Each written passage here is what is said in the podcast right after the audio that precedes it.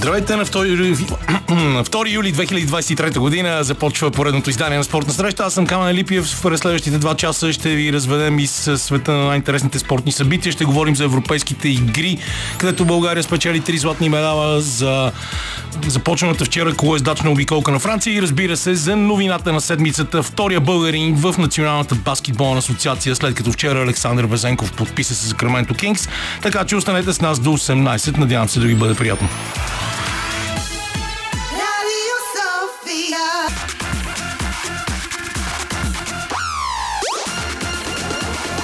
Спортна среща с Камена Липиев. Ако не знах, че това пречение на Imagine Dragons, ще нямаше да повярвам, че е тяхно, но това беше факт. Започнахме с него. Лилия Големива избира музиката. Васил Сергеев е на звукорежисьорски пулт. Кристиан Илиев е до мен в студиото след моята поредна много тежка седмица, в която трябваше да вляза в 350 политически спора относно номинацията за кмет на София. А, и също така, вчера бях кум от най-близките си приятели, т.е. днес в неделя винаги тежи и трябва да си пускаш поне парчето неделя сутринта на абсурд. Здрасти. Здрасти, Камене. Здравейте. Казвам и на нашите слушатели. Да, очертава ти се, т.е. очертала ти се е тежка седмица. Аз, между другото, не че така видяла жабата, че подковават коня, но да си кажа, сутринта пък имах и аз едно събитие, което водих 3 часа, така че аз съм леко поизморен и между другото в духа на спорта, Другата седмица Живот и здраве на 8, което се пада събота. Имам една така национална пак бойна демонстрация, за която се подготвям тук в последните седмици и ходя интензивно на тренировките и аз леко се чувствам разгубен като теб, но пък смятам, че е много прекрасно така време да обсъждаме спорта, именно неделя след обед. Да, макар че наистина пък тази, тази тема, която мен адски много ме вълнува с а, миналото на семейството на кандидата на, за кмет на София. Много ме тормози. Аз влязох през цялата седмица, влизах в или спорове. Дори бях помолен от приятели да подкрепя тази кандидатура. Аз бях съгласил и когато излязоха тия неща, просто казах не. Защото смятам, че не се прави така и тук въобще не обсъждаме кандидатурата и името на човека, а да. начина по който се прави, поради простата причина, че това трябваше да бъде ясно дефинирано. Още повече, че а, с господин Терзиев се работи от половин година. И супер успешни общински кметове в София, ние все пак сме предаване по Радио София, като Трайчо Трайков и а, Георги Илиев а, си потиснаха егото, отказаха се да, да кандидатстват, за да може да има такава обединена кандидатура и тя взриви отново общественото мнение и раздели хората пак на лагери, което е наистина тъпо, защото това е общо да си кмет на София може би е четвъртата по ранг позиция в Абсолютно. България Абсолютно. И това много ме дразни. Иначе, да, завършват днес европейските игри. Ние тук не им обърнахме кой знае колко внимание. Миналата седмица просто споменахме няколко думи, но през тази седмица на българските спортисти успяха да вземат три златни медала, като един беше спечелен днес от истинският българин, когато със сигурност възраждане много харесва, защото се казва Хавиер Ибанес Диас в категория до 57 кг. В бокса и преди това да, той успя да победи на финал испанец Хюсе Кюлес и грабна титлата с 5 0 съдийски гласа, което е супер. С три стоеви спечелиха на двойките в бадминтона и още една титла в бокса на Станимира Петрова, който може да се каже, че е очаквана. А, Кристина Никол взе сребро в кикбокса, а пък Светлана Станева спечели сребърен медал също в бокса, пък в тази категория на Диас до 57 кг. И другото важно е, че женският ни национален отбор по волейбол а, успя, въпреки загубата от Сърбия с 3 2 гейма, да остане в Лигата на нациите и през следващия сезон. Сега очакваме и следващията седмица, когато и мъжете ще се опитат да направят това, въпреки че Алекс Николов покатива с младежкия национален отбор да се готви за поредното голямо първенство. А след малко ще дойде и Костадин Дебенелиев, с когото пък ще си говорим за сензационните резултати по време на световното първенство по ръгби за младежи, което също се тече в момента и като великите сили виждат, че се задават доста предизвикателства. Но ти кажи нещо, как ти мина на седмица, освен тия събития, докато гледаме как Формула 1 загряват гумите преди да стартират първата обиколка в Австрия. Ами аз, между другото, колкото и да знам, че не ти е любима тема, съм на вълна футбол, Разбира защото... се, страшно много трансфери имаше през тази Именно седмица. и това, което мен ме притеснява всъщност е какво ще се случи с Манчестър Юнайтед и Давид Дехея конкретно, на когото, както знаем, от 1 юли, т.е. от вчера сутринта, му изтече официално договор, доколкото сме наясно с информацията, която бива изнасена от острова и между другото от авторитетния Фабрицио Романо. Това, което се случва е, че Давид Дехея е преговарял заедно със своя, със своя така, твоя екип за намаляване на заплатата, съгласил се и е подписал договора, но когато договорът е бил върнат на Манчестър Юнайтед, по-конкретно на шефовете, те отново не са го подписали и са изисквали ново редуциране на заплатата, което всъщност малко е ядосало самият вратар. И в момента текат финални преговори, но доколкото знам тази седмица пък, може би във вторник, се очаква официално предложение от страна на Манчестър Юнайтед към Интер за, знаете, тяхната нигерийска перла на вратата Андрео Нана, когато а, наистина от червените, дяволи, червените дяволи наистина много желаят, поне доколкото разбирам от публикации на различни хора, свързани с отбора. Та, това може би ще наклони везните, а пък аз съм изключителен фен на Давид Дехия и бих искал той да остане на поста си и то като титулярен вратар. Върти се, разбира се, и трети вариант като спекулация. Не знам доколко той е такъв. Ако Давид Дехия се съгласи съвсем още малко да редуцира заплатата си, да остане на поста, но пък да се въртят с Онана и вече който се представя по-добре да бъде титуляр, което означава, че те индиректно си му казват, ако останеш, може би ще бъдеш резерва, което по мое мнение не е правилно, но това е нещото, което най-много ме впечатлява и също така, разбира се, нека отдадем заслуженото на момчетата на ЦСКА София, които макар и в контрола направиха престижна победа срещу Базел с 1 на 0 вчера, така че аз лично съм обнадежден за новия сезон. 0, моля ти се. 1 на 0 казват футболистите, гол е в мъжки род. Да, 1 на 0, прав си. Иначе дори Иван и Андрей непрекъснато викат едно на 0 и си мисля, че така едно, едно на 0 и мисля, че така е много, много е, как се казва, много е футболно, нали? По-готинко е да се казва така. А, между другото, не знам сега ли да се разгърна на темата Весенков а, или да изчакам Иво Иванов, но разбира се, това е една от най-важните новини в българския спорт а, в последните години. Не, не, не, това не смятам, че е никаква хипербола, защото това ще помогне да се популяризира изключително много баскетбол отново. А, това, че той отива в Сакраменто Кингс и за него е една сбъдната мечта. Аз тук съм разказвал в това студио как преди години баща му много ми се хваляше и казваше, той е моят син играе непрекъснато NBA 2K и а, знае всички, всички играчи и какво ли още не и ми вика сигурно разбира повече от тебе. И аз му казах 100% знае повече от мен, защото аз в този момент не се занимавах ежедневно с NBA и нали, не, не коментирах.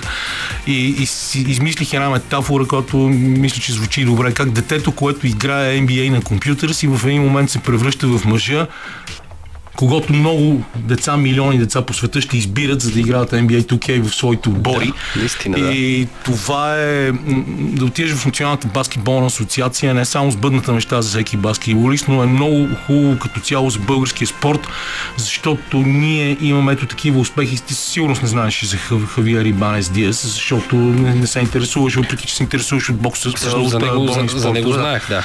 Да, и е пълно в българския спорт с хора, които печелят такива по-скоро по-скоро непрестижни състезания. А, и а, а, те използват българската система, която казва важно да се вземе медал от европейско и от световно, а, и това, че преди години по този начин бяха сложени на по-низко ниво колективните спортове, но а, така, че нали, това е нещо, което не ми се философства кой знае колко много по тази тема, защото много дълго съм говорил за това, пък и а, сега някакси, както се вижда, дар словото ми в момента не е, не е на най-високото си възможно ниво, въпреки че съм известен със своята логорея. А, и когато дойде а, Иво, надявам се, че ще поговорим повече за това, а, но да кажем какво стана и на обиколката на Витоша или не. Айде да си пуснем една песен, пък после ще ви кажа какво стана на Витоша 100, защото нашия приятел Христо Цветков прави чудесни неща. И така, след като послушахме музика, се връщаме на Вито 600, всяко състезанието, което вече доста години се провежда тук в непосредствена близост до София и а, прави винаги, винаги много интересно. В петък беше състезанието при колоездачите, петък също събота, с нощи беше, вчера беше състезанието при мъжете и жените при бегачите. И Христо Църков, аз не случайно казах наш приятел, защото само преди няколко седмици той гостува и седеше на мястото, на което си ти в момента Крис. А, супермаратонецът, който миналата година подобри а, рекорда на Вито 600 и стана първият, който бяга на тези 100 км под 8 часа, 7 часа 45 минути и 34 секунди. Вчера направи още по-сериозно постижение, след като а, си свали а, времето с още около 6 минути. 7 минути 39, 7 часа разбира се, 7 часа 39 минути и 54 секунди. Извинете ме, наистина нещо днес малко не се справя много добре с числата. А, и а, това е наистина супер постижение а веднага след... Той беше шампион и през 2021 година, т.е. прави три пъти вече поред. Много рано се откъсна още на 60 км и втория остана след него с 50 минути Ивайло Танасов. Значи над 8 часа. Да, а, при жените Моника Филипова беше също водач от самото начало, а, от старта до финала и започна също много, много, много бързо да трупа преднина. На 60 км вече имаше 52 минути аванс но остана с 9 часа 32 минути и 22 секунди на 15 минути след рекорда на Мария Никола от преди 3 години. А, при колездачите в предишния ден а, спечели Виктор Енев а, и след а, него останаха Владислав Гюров и рекордьор и трикратен победител в обиколката Александър Алексиев, който преди две години стана първия завършил под 4 часа. Много готино състезание, което си заслужава и показва как може да се използва Витоша, тази планина, която е съния, пък ние, за съжаление, нито я пазим, нито се опитваме да я развиваме като туристическа дестинация, но това е друга тема. А, и да се върнем на, на Везенков. До момента, в момента, в който Везенков а, прави това, се появяват хора в българския национален отбор по баскетбол, които са поне 5-6 души това лято, които отказаха да се яват на лагер. Казаха ми, аз тук имам, искам да си почина, искам не знам си какво и не става така. И сега Росен Бърчовски в много важните а, квалификации за европейско първенство и олимпийската квалификация, която със сигурност няма как да пробием там, защото конкуренцията е изключително висока, но трупане на опит, ще трябва да разчита на играчи, които не са на, на, на най-високото ниво в българския баскетбол. Включително беше принуден да извика едно много талантливо момче, който игра в шампиона на втора дивизия, така наречената българска баскетболна лига Миньор 2015, Константин Паисиев, който само по себе си говори нали, за това, че имаме и лека криза в тази цялата работа. Макс Верстапен продължава да води в Австрия. Той има вече 4 победи там. А, след него Шарл Леклер и Карлос Сайнц, двете Ферарита, Луис Хамилтън е четвърти, Ландо Норис и Фернандо Алонсо затварят първата шестица, но състезанието е още в много началната си фаза, 13, 70 и една обиколки. Да, между другото, доста. А, ние сме си ги пуснали, освен че ги следим на живо, скъпи слушатели, гледаме ги тук и в, а, на един екран в нашото студио. И това, което ми прави впечатление всъщност е, че а, не знам, може би аз не съм човек, който следи абсолютно всяка една, всяка една, всяко едно стезание, но съм от хората, които имат афинитет и гледат Формула 1, макар и да не го следи изкъсно. Това, което ми прави впечатление всъщност в момента е, че някакси от самото начало започнаха уж спокойно, но яростно се атакуват. Поне това е моето първо впечатление, което пък а, ме кара да си мисля, че може би това, което се случва във формулата като цяло, също е на едно такова ниво, както се случват нещата в момента. Аз говорих за това малко в късното шоу, си позволих да кажа в петък, че световния, европейски и световен спорт, конкретно или поне това, което аз гледам, а именно Формула 1, много повече футбол, тенис и разбира се бойни спортове, 2023 година като че ли отпришва, отпришва предизвикателства изключително много, защото след а, онзи период на COVID, когато доста от състезанията бяха спрени или пък имаш такива без публика, без, а, с най-различни условия, за да се случат, изведнъж 2021-2022 бяха малко по-плахи. Говоря глобално, не знам дали ти ме разбираш, Камене, какво имам предвид, но, но ми прави впечатление в спортовете, които аз следя, защото ги следя от години, че 2023 се завръща по такъв начин, както беше до 2019. Не знам дали при теб има такива наблюдения, но аз лично съм много сигурен в това, което казвам, защото съм разсъждавал на този въпрос, именно на тези спортове, които следя много и споменах го и в петък в ефира и смятам, че а, ще се съгласят поне част от слушателите с това, което казвам. И всичките тези неща, за които говориш, а, показват, че спорта като бизнес система доста добре успява да реагира, защото а, загуби много. Загуби да. много по време на така наречената пандемия и това, което стана тогава и отлагането с една година на летните олимпийски игри, и падането на поредица от състезания, липсата на публика, беше капитализирано от някои добре, като да кажем Националната баскетболна асоциация, които направиха невероятния балон в Флорида и всички отбори бяха под един покрив в една екосистема и така се предпазваха от зараза и играеха обаче без публика. Докато връщането на публиката е завъртяла определено индустрията, и виждаш и какво става не само в спорта, но в момента има няколко фестивала в България и навсякъде е да, пълно. Абсолютно. И връщането към нормалния живот е супер важно, а пък спорта се храни от това. Спорта не, не, точно с тези спортове, за които говорим, Формула 1, футбол, тенис, а, баскетбол, разбира се, ръгби, това са спортове, които се хранят от приходите от билети и са завъртели много сериозни, разбира се, от мерчендайз и това е много, много добре, че се случва така, защото ако беше продължила малко повече тази криза, не знам дали системата може да се възстанови толкова бързо. Абсолютно съм съгласен и това, което и на мен ми прави впечатление е, че хората също, не само спортистите, не само тези, които отговарят за спорта и като индустрия, ами и самата публика, хората вече съвсем смело ходят на такива събития. А, дори всъщност аз бях на то пак се води спорт, защото става въпрос за автомобилен спорт. Миналата седмица, знаеш, тук имаше в София не едно, а цели две организирани събития за почитателите на моторните спортове. Едно от тях беше в самия център на София. Няма да коментирам организацията, защото според мен не беше на очаквано високо ниво, каквото гражданите имаха, но пък в крайна сметка беше с вход свободен и може би поради тази причина беше така. Малко... За, за дрифта миналата седмица да, ли малко зле организирано. И беше супер според мен, не знам. Ами аз знаеш ли какво? Аз понеже бях там и го гледах, направих впечатление, че нищо чудно. Буквално моето мнение е, че цяла София беше там и почти не се разминавахме, нямахме време да се разминем, но това, което ми направи впечатление и ме зарадва е, че всички бяха обърнати именно към пилотите, всички гледаха, всички коментираха не друго, а това, което се случва на там импровизираната писта, улицата, която беше затворена и нямаше притеснение, което наистина съм го виждал и в театрални зали в последните месеци и това са, както ти каза, възстановяването е много важно. Това са неща, които изключително много ме радват. Състезанието стана много готино. Аз миналата седмица казах само няколко изречения.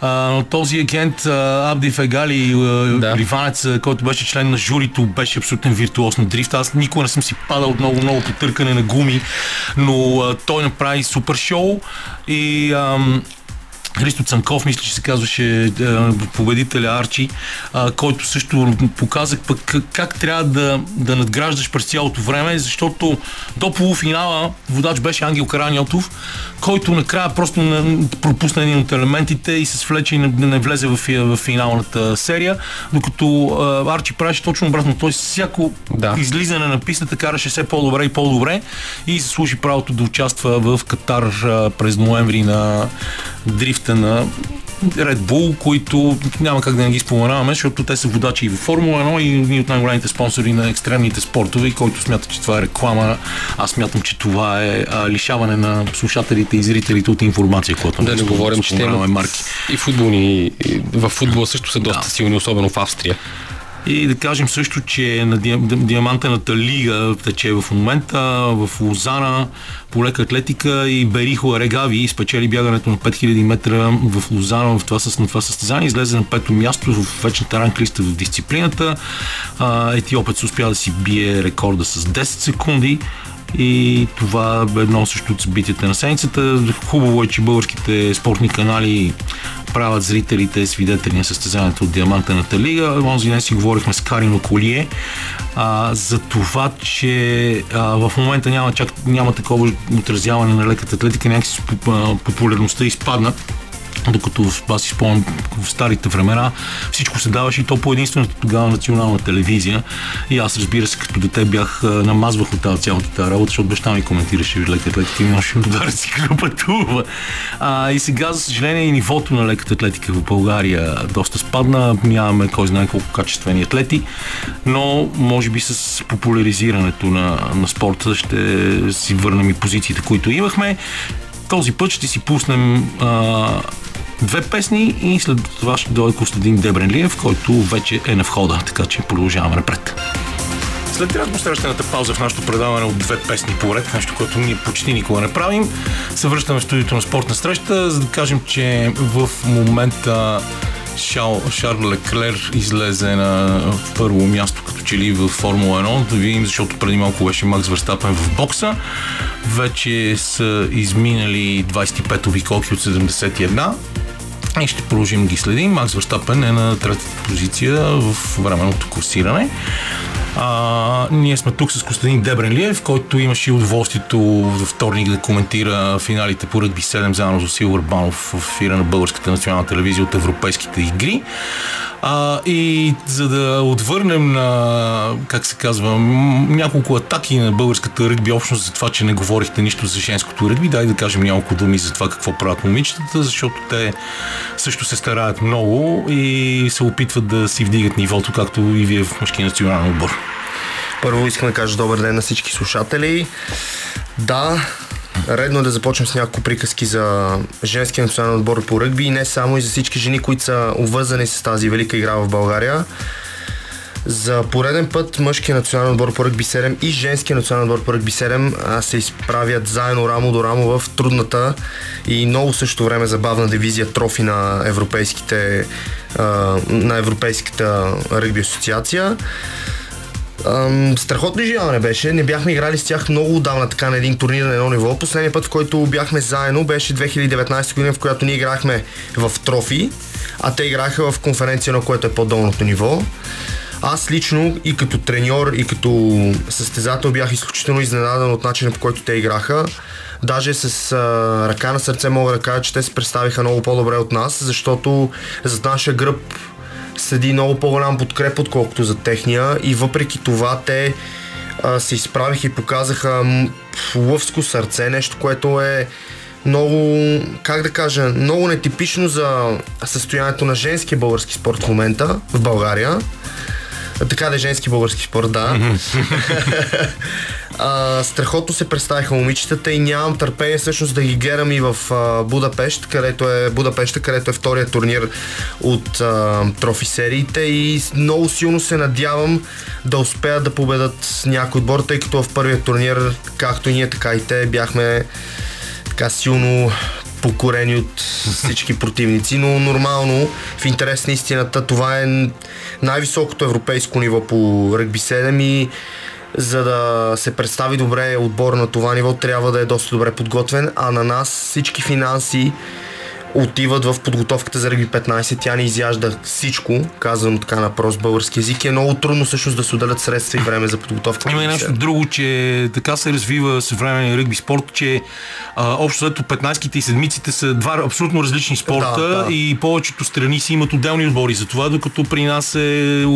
Като цяло отделни програми, да. смисъл... А... Защото там играта е изключително динамична, всичко се развива в рамките на две къси времена, играе се само минути, да, да. по 7 минути, играе се само по 7 души на цялото игрално поле, което по го прави адски атрактивен и това го, го вкара и в Олимпийската програма, защото знаем, че е много трудно да направиш класически турнир по ръгби дори с 12 отбора, не с 20 колкото на световното първенство, да. в рамките само на тия 17 дни, дори които по... са Олимпийските игри. Последният път, в който Ръгби 15 бил участник в Олимпийските игри, далеч 1936 година, са били само три отбора, което също се позволило на това ръгбито да бъде част от, от програмата на Олимпийските игри, докато сега 108 държави практикуват този спорт. Абсолютно невъзможно. Докато ръгби 7 е, както каза ти, наистина атрактивен спорт и позволява тъй като той е, м- ние, ги наричаме, тур- ние го наричаме турнирен спорт, тъй като има повече от един матч на ден, което позволява много повече срещи, много по-бързо протичане на състезанието, а и той събира в себе си елементи от няколко спорта, като най-изявения е леката атлетика. Много често този спорт, регби 7, се нарича лека атлетика с топка, така че мястото му е на Олимпийските игри и смело твърдя, че мястото на женския национален отбор по регби на България и, на, и мъжкия национален отбор по регби 7 имат място там, близкото бъдеще. А, смяташ ли, че е възможно да се направят отделни програми в България или с оглед на това, че за съжаление в момента нямаме и много отбори, а, е по-трудно да се, да се разделят? В интерес на истината, аз, моето лично мнение е, че ние друг, в смисъл друга опция нямаме, друг път за развитие на този спорт няма, тъй като никъде по света няма държава, която да поддържа по един и същи начин програмите за ръгби 7 и ръгби 15, както ти каза, това са съвсем различни спортове. Това е показано дори и в спортния календар, той е съвсем различен на двата спорта, въпреки че те са ръгби и, двамата, и двата спорта ги наричаме ръгби, но те нямат нищо общо а, помежду си от към а, гледаемост, финанси, а, като цяло организация дори. И смятам, че това е всъщност бъдещето на нас. А, това ни спира в момента, тъй като ние финансираме еднакво абсолютно всички видове или разновидности на ръгбито, а това не трябва да е така, защото очевидно има различни а, турнири, в които участва националния отбор и всъщност подкрепата за някои от тях трябва да бъде малко повече, отколкото други. Ето, че Българският национален отбор по ръгби 15 пък изяжда наистина голяма част от а, финансирането и тези пари дори не достигат за нашите а, дами, които имат нужда от подкрепа. Също от финансова такава за добра подготовка, за дори за добър екип. В смисъл с тях работят а, треньор, менеджер, физиотерапевт, които работят изцяло на доброволни начала. А това няма как да продължава. В смисъл, време е лека по лека То да може да продължава, но ако искаме да се развиваме и да вървим напред, трябва лека по лека да, Да влезем професионализираме в, нещата, професионален режим. Още повече, че ръгби 7 има вече доста дълги традиции в България. Още от колко години вече, може повече от 20 а, Националната спортна академия прави турнира по ръгби 7, който и аз си спомням още как съм ходил да отразявам, когато се, започвах да се запознавам с, с играта и Васил И то водеше беше доста различни силен турнир. мачове. Имаше висока посещаемост, Да. много добри отбори. Даже те правиха университетски игри. И аз лично помня преди 6 или 7 години участваха и руски университети, и френски университети, дори и португалски университети. Сега нивото е малко по-различно и всъщност този турнир а, посещаемостта доста падна, може би защото, пак казвам, всичко, цялото внимание на федерацията отива към финансиране на ръгби 15, но според мен единствения път по който ние трябва да тръгнем, за да развием и двата спорта. Именно две отделни програми, две отделни финансирания и по-голям екип от хора, които да се занимават с ръгби 15 и отделен екип, който да се занимава само с ръгби 7. Да, аз ти предлагам сега да си пуснем една песен, не само за друго, ами да поздравим нашия приятел Цурата, Цветостин Цветков, който днес има рожден ден. Да е жив и а, пък после ще си продължим разговор. Цурата, за тези от тези от вас, които не знаят, е един от стълбовете в мъжкия национален отбор по ръгби, чудесен атлет и приятел. Костадин Дебринлиев, Дебринлиев е в студиото, човек от изцяло ръгби семейство, който винаги ни разказва интересни неща и сега дори не знам в каква посока ще ни продължи разговор, защото той гостува, но той ще води този разговор, има какво да ни разказва. Да, определено. А, нека се върнем за, на ръгби 7 тематика. Предстои много тежък турнир в Будапешта, който представлява втория турнир от трофи сериите. Заминаваме а, четвъртък срещу петък, рано сутринта. В група сме ние мъжки отбор с а, Украина, Полша и Латвия, ако не се лъжа. Ще бъде доста трудно, но целим задължително минимум пето място в този турнир, ако искаме да останем на това ниво. Също въжи и за дамите, които несъмнено ще направят огромна изненада, аз съм сигурен, защото наистина се представят много добре. Аз за пореден път казвам, на много прав път са и това, което ги лиши от а, така по-успешно представяне, може би бе липсата на опит на такова ниво. Не липсата, ами може би а, те отдавна не са играли на такова ниво. И всъщност сега този турнир им даде малко или много тласък и самочувствие, че реално могат, защото кога останах аз изненадан, първият матч им беше срещу Грузия, средата на първото полувреме резултатът беше 14 на 0 за грузинките, които всички знаем Грузия, нали, каква сила са в а, ръгби 15, камо ли в ръгби 7. но в същото време нашите момичета стояха пред тях като един истински професионален отбор по ръгби а не сбиращина от дами, която се очаква като прочетете национален отбор на България по ръгби 7 жени. Напротив, изключителни професионалистки и много, много готини мацки извън терена. Така че и на двата отбора, въпреки че аз съм участник, пожелавам огромен успех, както и на Павел Велков, който тази година дебютира като помощник турнирен директор на трофи сериите и такъв на до 18 годишна възраст на същото ниво турнири. Честито Павка, страхотен си, ние сме за теб и цялата федерация и цялата регби общност се гордее с теб. А на всички останали регби запалянковци, Знам, нямате търпение. Останаха малко, по-малко от 70 дни до Световната купа във Франция.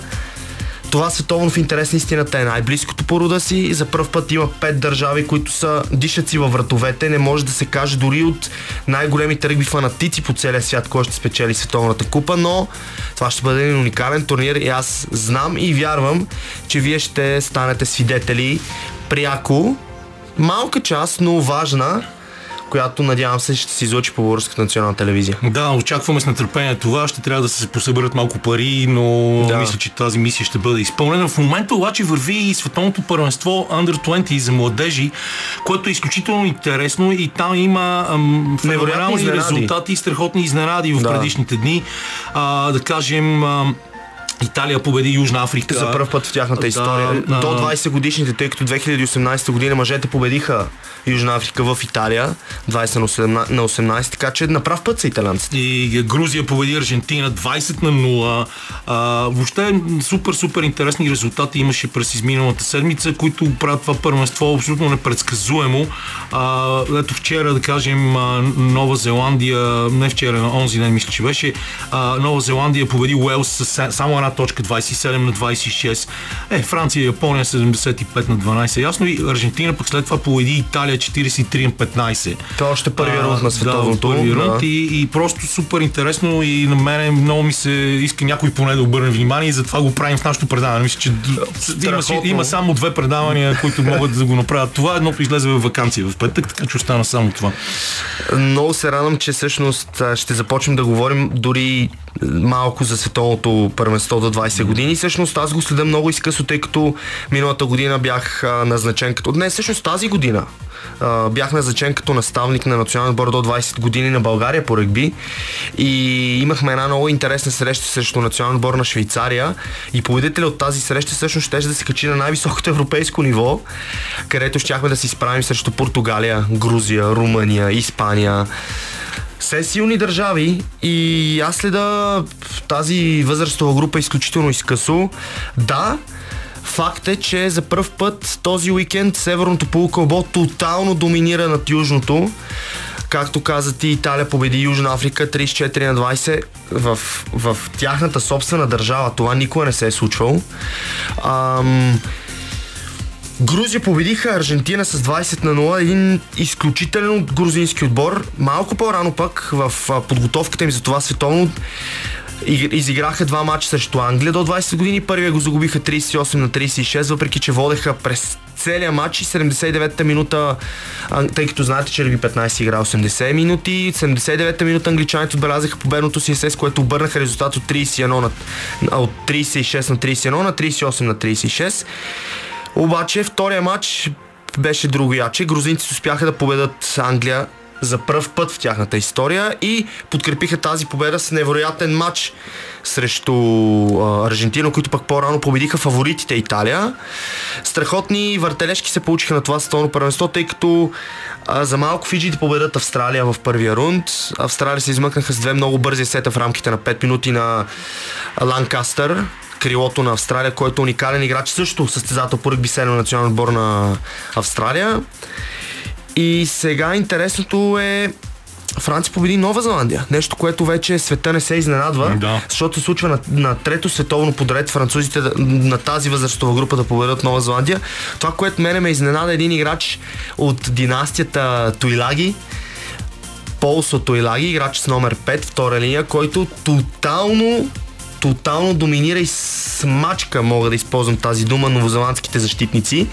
Невероятен матч за него, бе награден с е, играч на матча. Страхотни резултати, страхотен турнир, можете да го следите в сайта на World Rugby или в YouTube канала на World Rugby, където пускат лайв. И сега следващият кръг, ако не се лъжа, е вторник на се- а, 4 юли.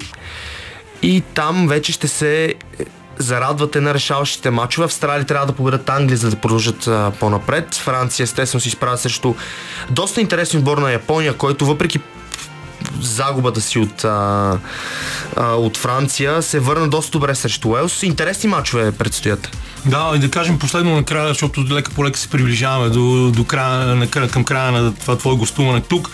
А, продължава ли да стои някакъв, а, някакво разочарование в момчетата от националния отбор по ръгби за това, че не успяха да победят Кипър и не стигнаха до възможността да се опитат да се качат в по-горната дивизия? Или пък това си беше общо взето по-добре за нас, а, защото се видя какво стана, какво стана Когато на Кипър се изправи когато с- а не Кипър, да, Израел срещу се Чехия, да. Чехия. Със сигурност а, това не е приятна емоция, но смело мога да твърдя, че ние пр- продължихме доста добре напред. Никой не говори нищо за този матч, освен а, когато става въпрос за ние не трябва да допускаме тази грешка, ние не трябва да играем по този начин. Тоест, урок, урокът е научен и надявам се, живи и здрави септември месец, когато всички вие ще станете свидетели на новия формат на конференция 1 по ръгби 15, където ще си справим срещу отборите на Сърбия, Турция, Молдова и Босна и Херцеговина. Ще видите един съвсем различен отбор по ръгби 15 на България, по-настървен, по-жаден, по-гладен и повярвайте ми, със сигурност ще ще има победи. Тоест, може да накараме Васил да направи четвърта част на в името на Ръгби. Ми, добре, много ти благодаря. Благодаря, че, че мина на тук да се видим днес на 2 юли, който е между другото е Международният ден на спортните журналисти, според Международната Честит асоциация празник. на спортните журналисти. А, ние очакваме да се появи и Иво Иванов и продължаваме след 17. До тогава, естествено, може да се забавлявате с хубавата музика, която винаги звучи по Радио София. Спортна среща продължава до 18. В първия част на предаването си поговорихме за актуалните събития от седмицата. Следим на живо старта за Формула 1, във Формула 1 за голямата награда на Австрия.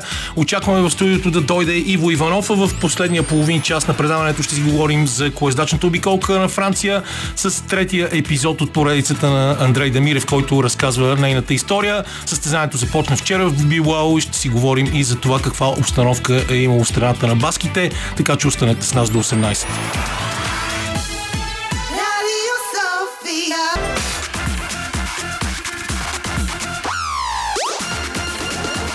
Спортна среща с Камена Липиев.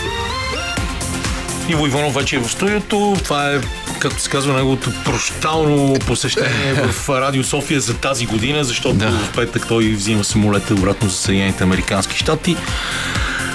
Програмата ти не беше много приятна тези дни, въпреки че успя да отидеш до Велико Търново и с нощи трябваше да бъдеш в но успешно трябваше да се върнеш в София.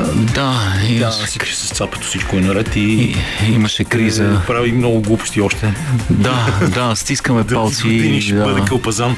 стискаме палци всичко да е наред, но имахме криза, да, здравна криза с а, операция и така нататък а, в спешно отделение. И когато това се случва в уикенда, в събота, неделя е много сложно всичко. político Но да чукаме на дърво, за сега нещата се развиват добре и от тук нататък вече всичко е въпрос на организма и автоимунната система, която трябва да се мобилизира. Да, а, за Цапето, който, който всъщност е легендарният баща на Иво Иванов, говорихме само преди две седмици тук в студиото за неговите чудеса като каскадьор, международен съдия по джудо и разбира се професор и директор на Националната спортна академия, така че стискаме палци съвсем скоро да се оправи. Чувах се дали нещо да не те питам за Майли Сайрас, защото ние преди сме си говорили, но а, виж, ето, а, още един човек претърпял супер позитивна транс, Трансформация. трансформация от а, Хана Монтана до една от наистина страхотна певица, макар Да. че може би това не е парчето, което показва нейния потенциал, но пък е и най-големия хит, който щупи рад- радиостанциите в последните месеци. Да, да, да. А, тя се превърна... Кой ти е предполагал, че а, Майли Сайръс ще се превърне в Стиви Никс? Mm-hmm. И това беше една от най-странните и Може би, метаморфози. може би Доли Партън. Да, да, да.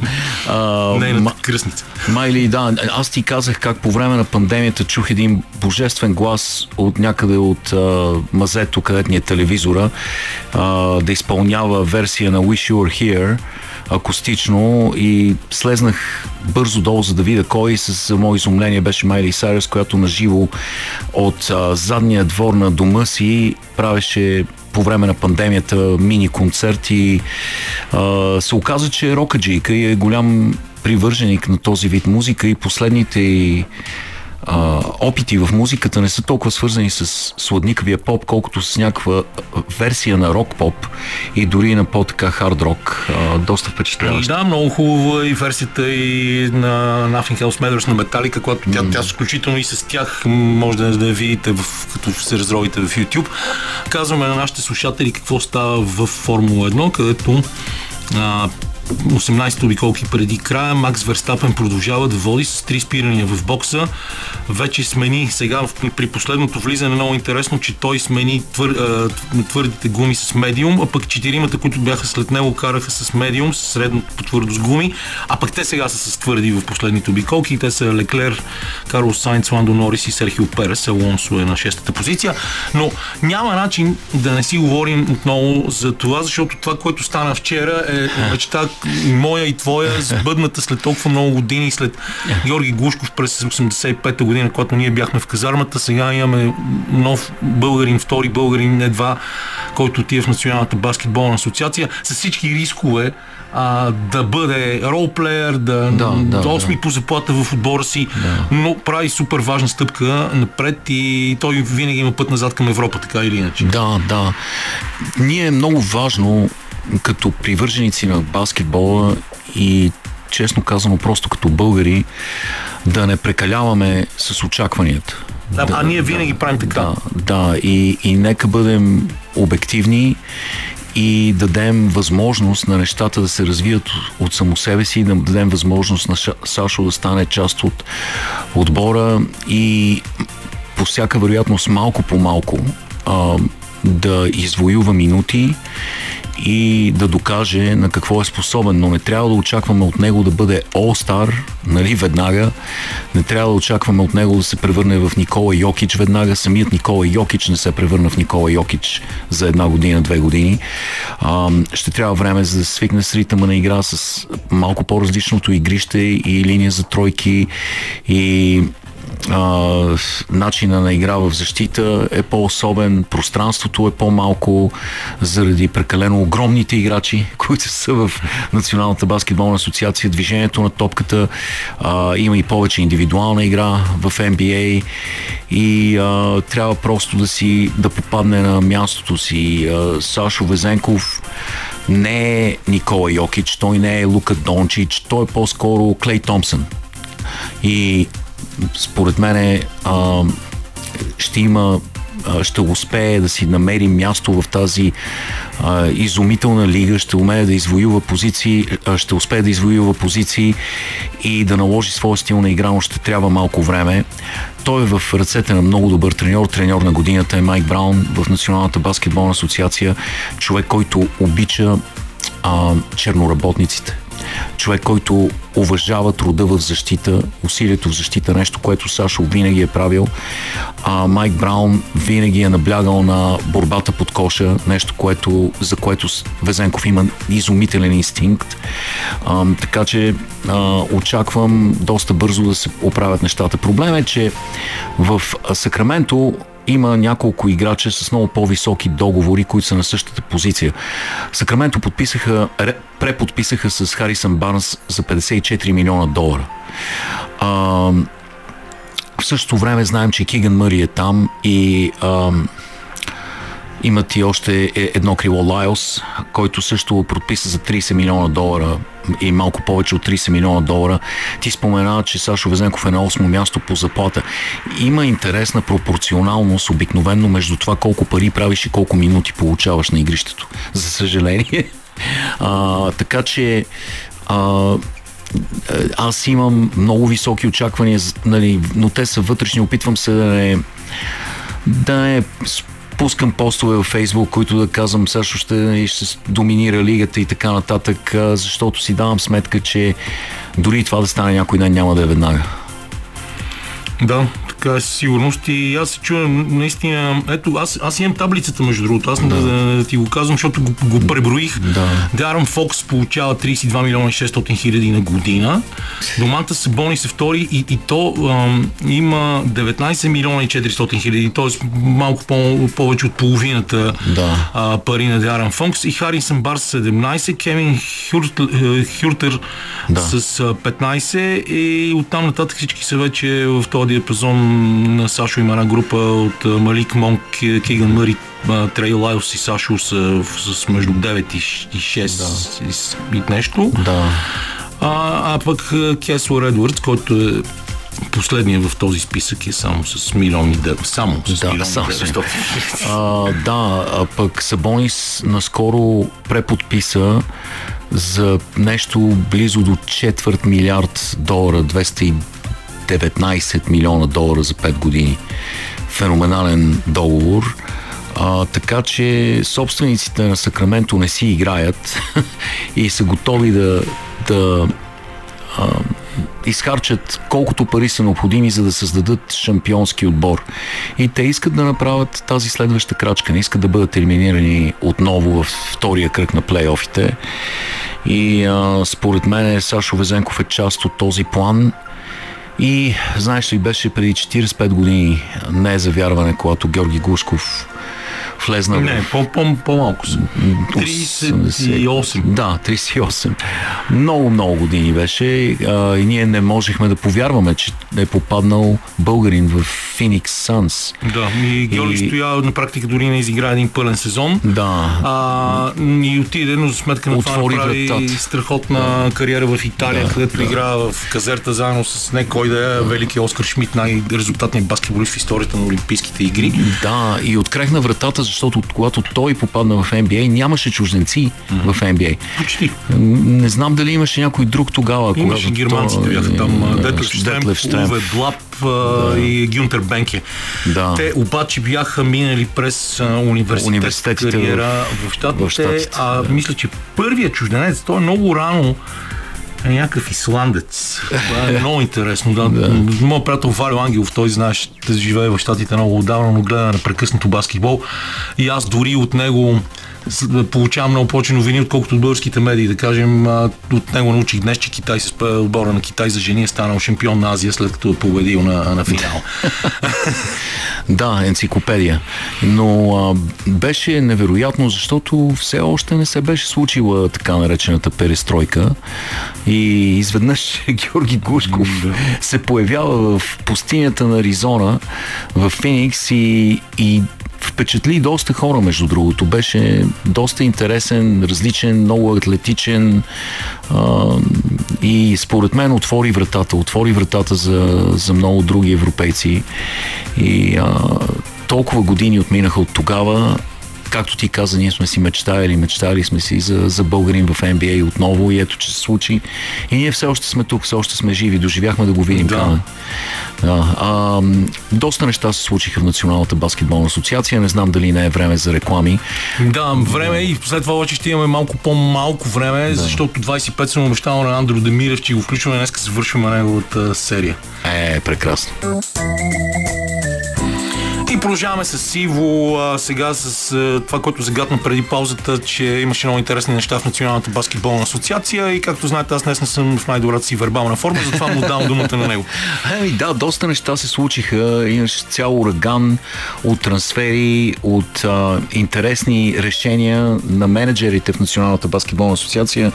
А, едно от най-изненадващите беше, че Кайри Ирвинг а, остава в Далас, където ще се опитат отново да направят тандем с Лука Дончич, нещо, което в никакъв случай не се получи през последния сезон. А, сега не знам ти дали си виждал в последно време м, снимки в социалните медии на Лука Дончич, но аз чух, че а, той може би за първ път сериозно се е захванал с фитнес Да. и изглежда много добре, по-различен. а, Крайно време по-релефен. беше, Да, крайно да. време беше, защото особено в последния сезон а, той имаше такова количество подкожни мазнини, каквото дори Йокич не е имал. Да, да, да. А, и знаем, той е млад играч и ако искаш да действително дълголетие, спортно дълголетие в Националната баскетболна асоциация, трябва да се отнасяш към, тялото си като към храм, а не като тебе. Ти се отнасяш към тялото си като към увеселителен парк. Да, а, но, Въпреки, че работя върху него също така. да, вярно е, това е вярно. Ам, и ам, друго, ам, какво ти кажа, Джеймс Харден, той човек вече има ли отбор, за който да не е играл? Еми, а, да кажем, Левски или ЦСК.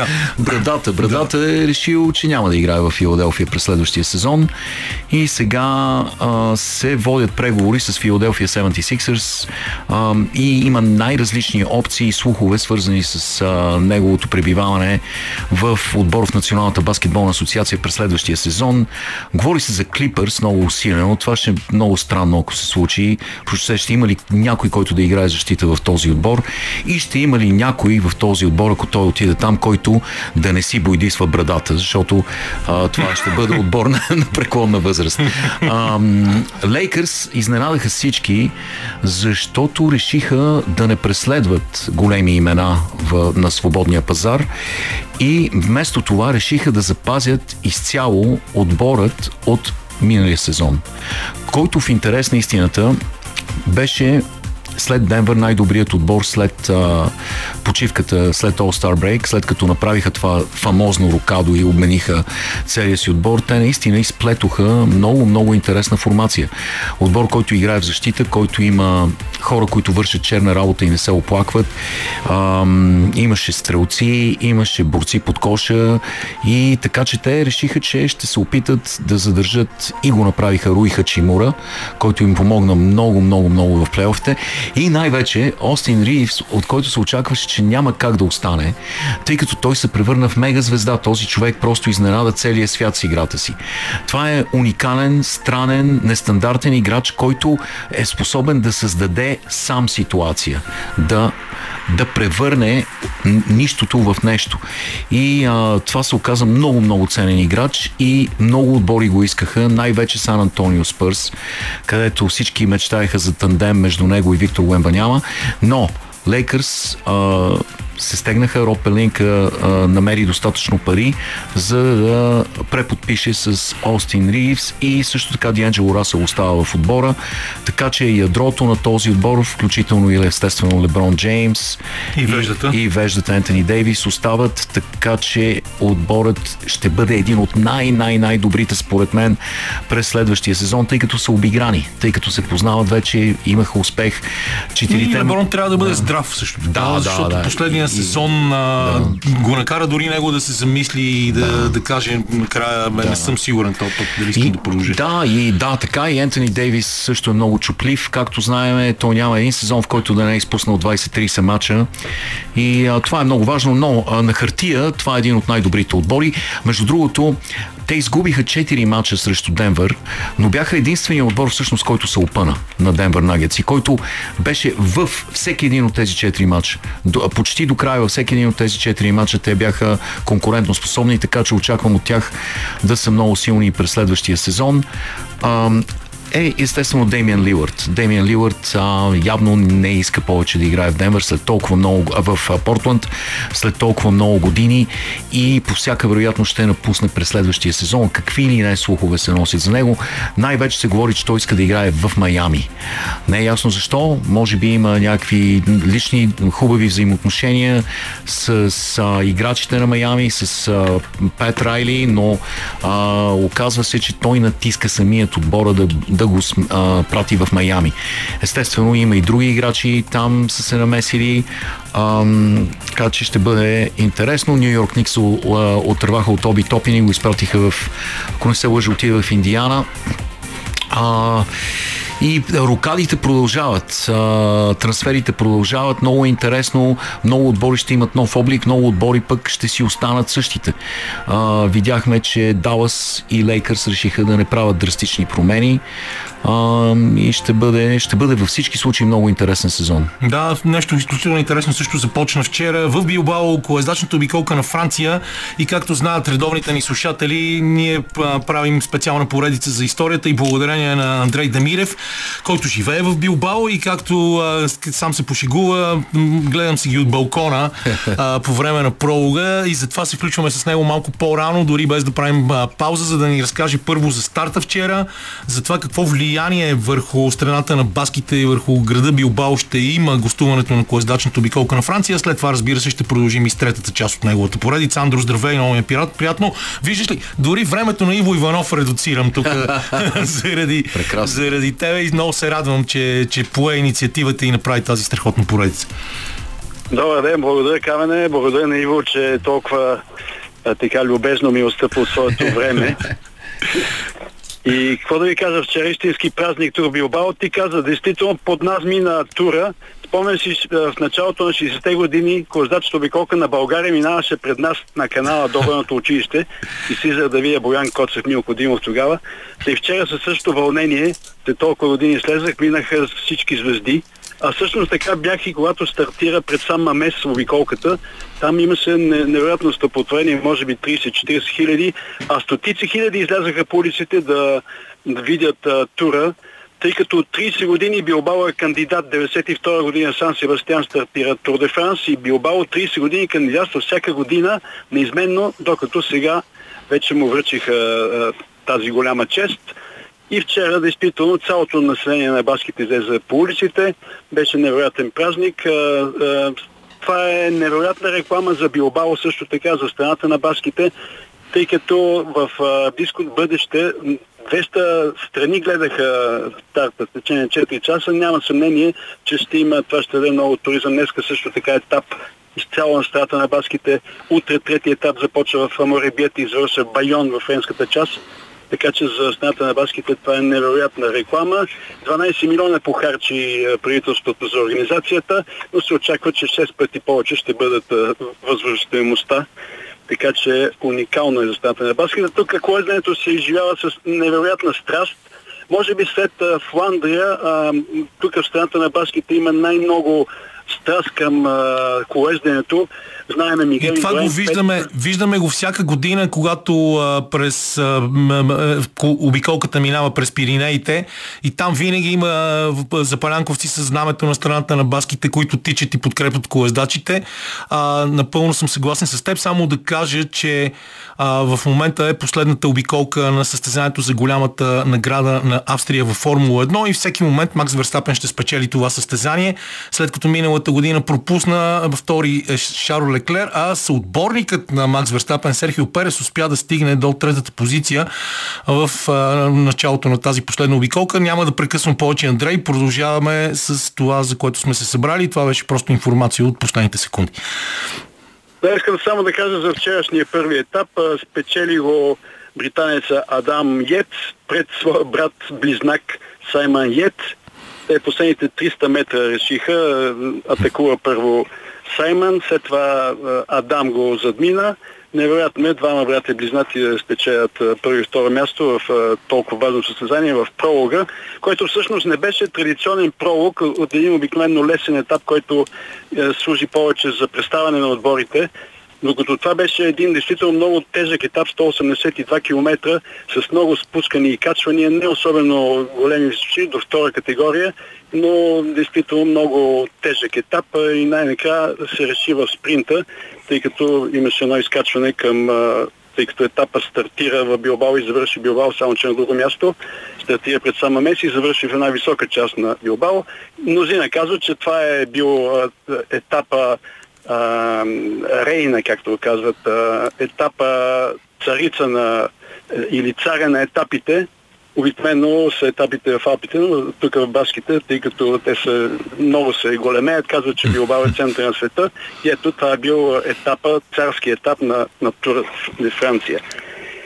Не съм И много да далеч. минем да. към- Не съм много далеч от това да, да имат а, основателно самочувствие, да се чувстват за, като център на света, защото ти си свидетел на преобразяването на този град в последните години, как той наистина стана световен туристически център, с включително а, нашите любимци от а, сериите по скокове от скали дойдоха да гостуват там и а, цялата картина в Би- Билбао започна да изглежда категорично по-различно, но да, нека да продължим с историята. Да, и само преди ще кажа малко за Билбао. Ти си прав, действително един индустриален град, който се трансформира в модерен град на услугите с а, този уникален музей Гугенхайм. И а, Хемингуей казваше на времето, че един а, богат град не е необходимо да бъде и красив, докато Билбао опровергава. Хем е богат, хем е красив. Елате и го вижте, ще се убедите в това.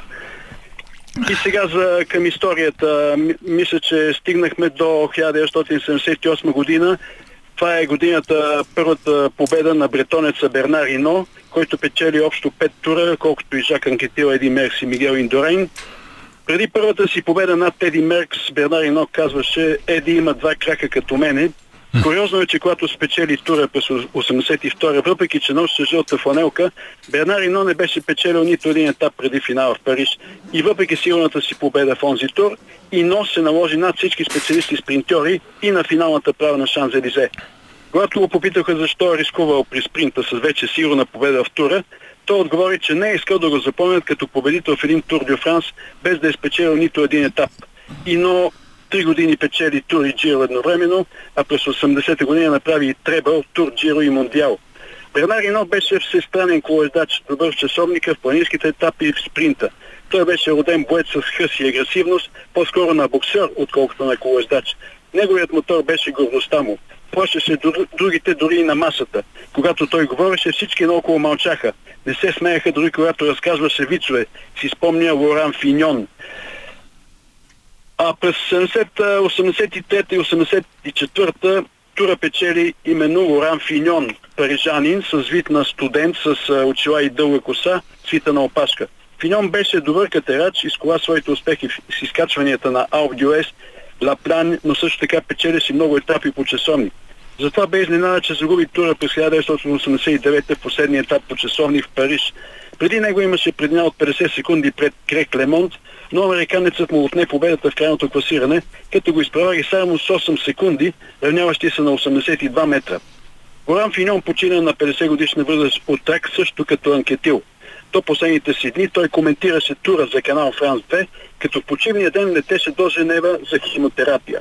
Финьон признаваше, че е вземал амфетамин, кортизон и кокаин, но лекарите му казаха, че не това е причината за болестта му. Иначе почти всички колездачи биха се разболяли от рак, пише в автобиографичната си книга той. През 1985 година победител е отново Бернар Ино. Това е последната му пета победа в тура. Ино се осланя много на помощта на своя млад съотборник Грек Лемонт, който го теглеше неуморно. При изкачването на Обиск, Лемонт, който е втори в класирането след Ино, то спасили и атакува, като става сам лидера на отбора си. Шефовете на тима се чудят как да спрат млади американец и му казват преди върха да изчака Ино, защото е само на 40 секунди зад него, а истината е, че премината му е цели 4 минути. Грек Лемонт можеше да спечели още през онази 85 година своя първи тур, но се завои с обещанието на Бернар Ино, че ще му помогне да го спечели през следващата година. Но още при първото сериозно изкачване в тура през 1986 Бернар Ино забравя за това обещание и атакува в компанията на Педро Делгадо и облича жълтата фланелка. На следващия ден опитва нова атака при спускането от Тормалет, но това е и неговото самоубийство. Грек Лемон хладнокръвно си отмъщава за предателството на Ино, като го смазва при следващите изкачвания в Пиринеите и Алпите. Американецът се чувства изоставен от отбора си и плаща на испанеца Кабестани от друг тим да му помага. Така Грек Лемон измества Бернар Ино от трона му. Година по-късно, по време на лов, Грек Лемонт е пострелян по погрешка от своя зет и е подложен на тежка операция в течение на 7 часа от 4 хирурзи. Засегнати са черния му доб, бъбрикът и белите дробове и с единия крак е в гроба. Крайна сметка става чудо, той остава жив, но губи цялата си мускулна маса, тежи само 54 кг. Но с много усилие и воля Лемон все пак успява да се завърне в тура, въпреки че в тялото му остават неизвадени съчми, той има анемия и трябва да му се бият инжекции от желязо. спечели тура още два пъти през 89 и 90 година. Интересно е, че отношенията между Лемон и прочутия му сънародник Ланс Армстронг бяха много обтегнати. Демон казва за Армстронг, че най-лошото не са неговите измами с употреба на допинг, а психологическия натиск, който оказва заплахите, които отправил към него. Демон смята, че скандалът с допинга не е позволил на Армстронг да се опита да сбъдне своята голяма мечта да стане президент на Съединените щати. А тура през 1988 печели Педро Делгадо, истински идол в Испания, сега коментатор на Испанската национална телевизия. Той осигури успеха си след един колосален етап с изкачването на Аудиоe. Два дни по-късно го обвиниха, че е взел допинг. Пробенесит. Директорът на тура Люблян каза на шефа на отбора му Банесто, че за доброто на тура Делгадо трябва да прекрати участието си. Но Педро отказва да се почини и след няколко дни се оказва, че е невинен и не е взел стимулиращи вещества. През следващата 89 година Педро Делгадо става герой на един от най-нашумелите анекдоти на тура. В пролога в Люксембург с номер едно като победител в миналия тур, той загрява, но се разсейва и се явява 2 минути и 40 секунди по-късно от часа на неговия старт. Това предизвиква у него силен психологически срив и за 3 дни изостава на 7 минути зад лидера. Но след това постепенно наваксва загубенето, за да завърши само на 3 минути след победителя Грех Лемонт. Никой не може да каже какъв би бил изхода от този тур, ако Педро Делгадо се беше явил на време за старта си в пролога. За мнозина той беше подготвен да спечели за втори път тура. 1990 е свързана с появата на Мигел Индорейн. Въпреки, че този тур печели ремонт, Мигел Индорейн дава своята заявка за бъдеще. При изкачването на ски коруната Лус Ардина из Пиренеите, Педро Делгадо, лидера на Банесто, има силни болки в стомаха и казва на своя млад съотборник Мигел Индорейн, който има за задача да кара неотлучно до него и му помага в кризни ситуации. Не ме чакай, Мигел. И Мигел Индорей атакува, изпреварва Лемон и изкачва първи Лус Ардинен, което е неговото бойно кръщение. От следващата година той започва своята серия от пет поредни победи в тура, спечелени от 91 до 95 година. Преди тези триумфи обаче Индорен трябваше да участва в 6 тура и да излучи всички височини и завои. В първите си две участия той се отказва в третото време 97, след това 57, 17 и 10 място. Неговите габарити не бяха за колоизач, а за десетобоец. Висок 180 см, стегу от 90 до 80 кг в края на тура. Но върху велосипеда беше много елегантен, без нито едно излишно движение. Наричаха го невъзмутимия гигант. Хладнокръвен, спокоен, пословично скромен, никога не поиска някаква привилегия, не вдигаше шум около себе си, дори и когато преместваше стол. За него се разказва, че е отказал да живее в една стая с Педро Делгадо, защото Индорайн, поради физиката си, винаги е бил на диета, докато Педро Делгадо се е тъпчил след всеки етап и гледайки го, чувството на глад у Индорайн още повече се е засилало. Педро Делгадо обаче го разбра и каза Достатъчно се е мъчил върху велосипеда си, за да го прави, когато ме гледа как ям. 1996 година е, е краят на Мигел Индорайн. Турът се провежда в необичайно студено време. Индорайн издържа добре горещините, но не понася студ и дъжд. В такова време губи усещане за жажда, не поема достатъчно течности и поради това при изкачването на леза изведнъж изпитва жестока криза. Той иска непрекъснато вода и минерални соли, дори отборът му е глобен за превишаване на позволеното, но не може да се възстанови и губи цели 4 минути и половина. Индорен, който в най-добрите си години демонстрира невероятна мощност, въртейки колело с, 90, с 55 зъба, в този тур едва успява с 39. Турът през 1996 година печели дъчанинът Бьорн Рис. За него казва, че е бил много силен, дори прекалено силен, намек, че е вземал стимулиращи средства. И той го признава години след това с познатото. Вземах като всички. Не бях достоен за победата ми в тура. Жълтата ми фланелка от този тур е в гаража ми. Когато желаят, могат да дойдат и я вземат. Дъчанинът, екзекутор на Мигел Индорен, призна, че е вземал ЕПО, кръвен допинг между 93 и 98 година. Сам си го е купувал и администрирал. ЕПО е хормон, който стимулира производството на червени кръвни телца и увеличава кислорода в кръвта, а това спомага за увеличаване на издържливостта и намаляване на времето за възстановяване. До 2000 година допинговия контрол не го е хвал. Фащал, тъй като Бьон Рейс си призна, че е приемал ЕПО през 2007 година, не му беше отнета победата през 1996, защото срокът за давност е 8 години и според Световната антидопингова агенция той е минал и не може да му се отнеме победата в тура. След Индорайн, тура печелят колездачи като Рис, Урих, Пантани, Армстронг и Ландис. Видни представители на фармацевтичното колездене. През 1997 година печели германецът Ян Урих, формиран като колездач в ГДР преди падането на Берлинската стена, заедно с друг известен колездач от Тура, Ерик Забел, печелил 6 пъти зелената фанелка за постоянство. Урих печели тура през 97 и бе 5 пъти втори. Французният Ремонт Полидор с 3 втори места и 5 трети носи прозвището Вечния втори, но нидерландецът Зотемелк с 6 втори и Урих с 5 са пред него.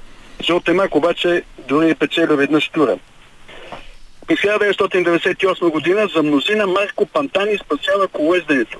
През 90-те години доминират часовникари като Индорайн, Рейс и Урих. През 1998 година при един смъртоносен етап с изкачвания при силен дъжд на Кладио Фер, Логалибие и Леде Жалт се появи с гръм и трясък един плешив италианец с тегло не повече от 60 кг, който атакува изненадващо и оставя далеч за себе си мощните Урих и неговите партньори. Марко Пантани два месеца преди това беше спечелил италианското джиро и го наричаха пирата. Пантани направи нещо повече от спечелване на тура през 1998 година. Неговият спортен подвиг остави на втори план допинговия скандал с отбора на Фестина и възвърна вярата в колездените. Пирата бе на три пъти на 3 минути зад Ури в класирането и освен това предстоеше етапа по часовник. Невъзможно е да се застраши германеца, мислеха всички. Но Марко Пантани помогнат успукването на гума на Урих и студеното време прави невероятното и печели етапа от Гренобъл до Ледузалп с 9 минути преднина. 7 милиони италианци следят по телевизията неговия подвиг. Но ако пирата спаси колезнението, него никой не можа да го спаси от депресията и кокаина. Почина през 2004 година само на 34 години. Неговото пропадане започна по време на Джирото през 1999 година, когато му внезапен антидопингов тест в 6 часа сутринта и се оказа положителен. Това бе началото на края на незабравимия Марко Пантани. От 1999 до 2005 година обиколката на Франция е доминирана от Ланс Армстронг. Той печели 7 тура с превъзходство, което нито един от неговите предшественици не бе демонстрирал. Но тези победи му бяха отнети 8 години по-късно, когато призна пред а, известната журналистка Опра Уинфри, че, че систематически е успявал да заобиколи антидопинговите контроли и е печелил под въздействието на, забрани, на забранени стимулиращи вещества, наркотици и ЕПО. Той казва, че това беше неделима част от а, моята работа и че неговата история в началото изглеждаше едно чудо, но в последствие се оказа една измама. Искам да ви изкажа интересни неща от неговото тесто, как е, се формира неговия характер, но може би да направим една пауза камене, да чуваме да, малко ти, музика. ти си имаш вече достатъчно опит и знаеш точно кога трябва да се направи пауза, така че правим я сега и продължаваме. И сега продължаваме след това готино парче разговори си с Андрей Дамирев или по-скоро неговата история за това как се развива колездачната обиколка на Франция. През годините стигнахме до обозримото минало, само преди 20 на години. Ланс Армстронг беше основната ни тема преди малко. Аз ви припомням, че цялата тази поредица може да чуете отделно извадена в три части на сайта на Българското национално радио. Андро? Да, Ланс Армстронг, а, както казах, неговата история в началото изглеждаше като едно чудо, но в последствие се оказа една измама. От величието той преминава към позора. Ланс признаваше, че цялата му същност се починява на един неопределим импулс да скача в неизвестното, да флиртува с опасността, с риска, с опасността от живота дори. В родния му текст той скача редовно, рискувайки живота си в дупката на смъртта. Един водопад с 14 метра височина. Рискът му вдъхва живот. Искаше да живее интензивно всяка секунда от него. Когато се разболява от рак, си казва, че ако оздравее, ще прави нещата по друг начин. Съзнаваше, че времето му е ограничено и за да триумфира, прекрачи границата на позволеното. Започва да взема стимулиращи средства, впрочем, като много други победители в тура, но по-съвършенни. Това бе и началото на края му. В тура през 1998 година избухна скандала с ЕПО, кръвен допинг на френски отбор Фестина. На френско-белгийската граница е спряна колата на един от масажистите на отбора и багажника полицията, предупредена от доносник, намира 200 ампули с ЕПО, 100 с хормони за растеж и десетки кутии с тестостерон. Оттам се разпита случая и са задържани десетки колездачи, лекари и директори на Фестина. Третирани се като наркотрафиканти. Два дни по-късно с- с започнал вече тур, бяха отстранени от участие 9 колездачи от Фестина, между които идолът на французите Виренк и съотборниците му Зюле, Дюфо и Брушар, които преди това признаха, че са взели допинг. Обиските и задържанията продължиха в знак на протест Напуснаха испанските отбори Онсе, Банесто, Келме, Виталисио, както Рисо Скоти от Италия и ТОВМ. Останаха само 86 колездачи, но директорът на тура Люблян не го прекъсна. Този случай през 1998 година беше началото на 10 годишни непрекъснати допингови скандали. През 2003 година един от тези колездачи, които имаха лошия късмет да участват в тура в епохата на Ланс Амстронг, бе изпанецът Юсеба Белоки. Той е баски, затова се спирам така по-подробно на него. Един от идолите тук на баската публика. Втори през 2002 година и трети през 2000 и 2001 Баският колездач от отбора на Онсе Ероски бе близо до победата в тура през 2003. Имаше сили за това, но не и късмет. При спускането с голяма скорост от височината от втора категория Ла Рошел, гумата на колелото на Белоки се отлепя от разтопения от горещнята асфалт, той пада и чупи бедрена кост. Преследващия го Армстронг успява да избегне падналия Белоки с рязък завой, излиза шосето, но за негов късмет там няма пропаст, а поляна, която пресича напреки и след стотина метра отново стъпа на шосето. Там, където турът изкопа гроб на Йосеба Белоки, прокара пряк път за Армстронг. Съдба. Този инцидентен етап спечели хладнокръвния казах Винокуров, а Белоки, по-настоящем телевизионен коментатор в баската телевизия, каза с богом на колезденето. Англичанинът Крис Фрум печели 4 пъти тура 2013, 15, 16 и 17. Той се ражда в Кения в богато семейство, но баща му се разорява, напуска семейството си и Крис израства в лишение и беднотия заедно с майка си в Африка. Един бивш кенийски колездач му е първият треньор и го научава да страда, да стиска зъби и да не се подава на умората. Спомените от Африка се пъстват Крис Фрум през цялата му кариера. Най-епична бе победата му през 2016 година. Той бе на прага на дисквалифицирането. В лудия етап до връх Венту, там където загина Том Симпсън, имаше 200 000 фенове по пътя. Поради силен вятър, изкачването ден бе намалено от 20 на 14 км и тази огромна маса хора буквално блокира пътя. Така се стига до инцидента, в който група колездачи се бръскат в спрял мотор, а следващия мотоциклет смачква колелото на Крис Фрум. Изпаднал в паника, той тръгва да тича, което е наказуемо по точка 14 от правилника на тура, то като му дадат резервно колело, но губи ценно време и надеждата за крайната победа. В крайна сметка обаче съдиите, имайки предвид изведените обстоятелства, му връщат загубеното време и той печели тази обиколка. През 2019 година печели колумбиецът Еган Бернал, израснал в едно селище на над 2000 метра над морска височина. Той коронясва усилията на една плеяда колумбийски колездачи с колосални способности на катерачи, някои от които обаче стават жертва на наркотрафиканти, пренасяйки дрога от Колумбия в Европа и получавайки куршум вместо награда. През 2020 и 2021 сензационно печели едва навършилия 20 години словенец Тадей Погачар, голям природен талант. Само победителят от далечната 1904 година е по-млад от него. Но парадоксално е, че в Словения Погачар не бе посрещнат както се подобава на един победител в най-значимата колетачна обиколка на света. Коментира се повече загубата на големия любимец на словенците Примош Рогич, когато Погачар задмина последния етап по часовник в тура през 2020, нещо, което мнозина в Словения не простиха на Тадей. За тях големият им идол е Рогич, уникален случай в съвременния спорт. До 24 годишна възраст Примуш бе състезател по ски скокове, световен шампион за младежи и отборно и след това преминава в колезненето. Спечелил е и три обиколки на Испания, Vuelta и тази година победи и в а, Джирото. Но бъдещето е на Тадей Погачар.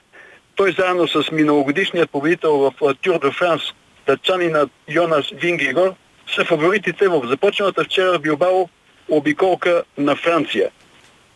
И Та горе-долу завършвам камена и историята на тура. Разбира се, прескачах от година в година. Исках преди всичко, тъй като това са над а, 120 години история, не може да говорим подобно за всеки тур. Исках да надникнем в отвъд колезненето, отвъд тура, както казва нашия голям приятел Иво Иванов, отвъд играта, отвъд колезненето и да видим тези истории, тези анекдоти с колездачите, които действително са едни от хората, които най-много са страдали в спорта. Това е невероятно а, тежък спорт и да въртиш а, по цял ден по 5-6 часа колело в течение на 21 ден, както е в Тур де Франс, е невероятно усилие на предела на човешките възможности. И затова не е чудно, че този спорт е най-много е свързан с допингови скандали през цялата му история, както ви казах. Преди това изобщо не се обръщаше внимание. Мнозина признаваха открито, че са взели, след това почнаха да си признават с по-съвършени средства, по-съвършена технология в допинга. В момента всичко е много контролирано, докато отново започва сега, тъй като това, което днес се взима, утре ще бъде забранено. За сега, за сега разрешено. Да, фармацевтичната индустрия винаги е една крачка преди Международната антидопингова агенция. Напълно си прав. Винаги е така и тази битка по ръба на бръсначе ще продължава, защото са заложени страшно много пари.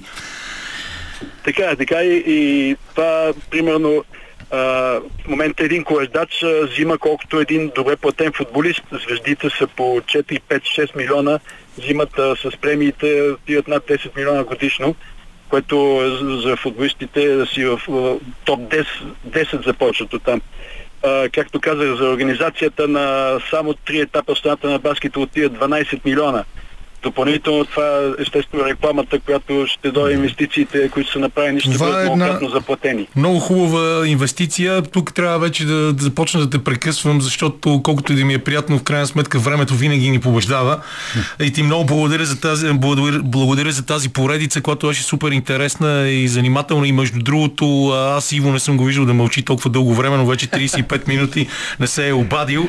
А, много ти благодарим за тези от вас, които се чудят колко, защо е толкова трудно колезнането. Друг наш приятел Асен Спиридонов казва, пробвайте един път да се качите по черни връх от хотел Хемос до Японския и тогава ще видите колко е тежко. Аз един път го направих и повече не съм го правил.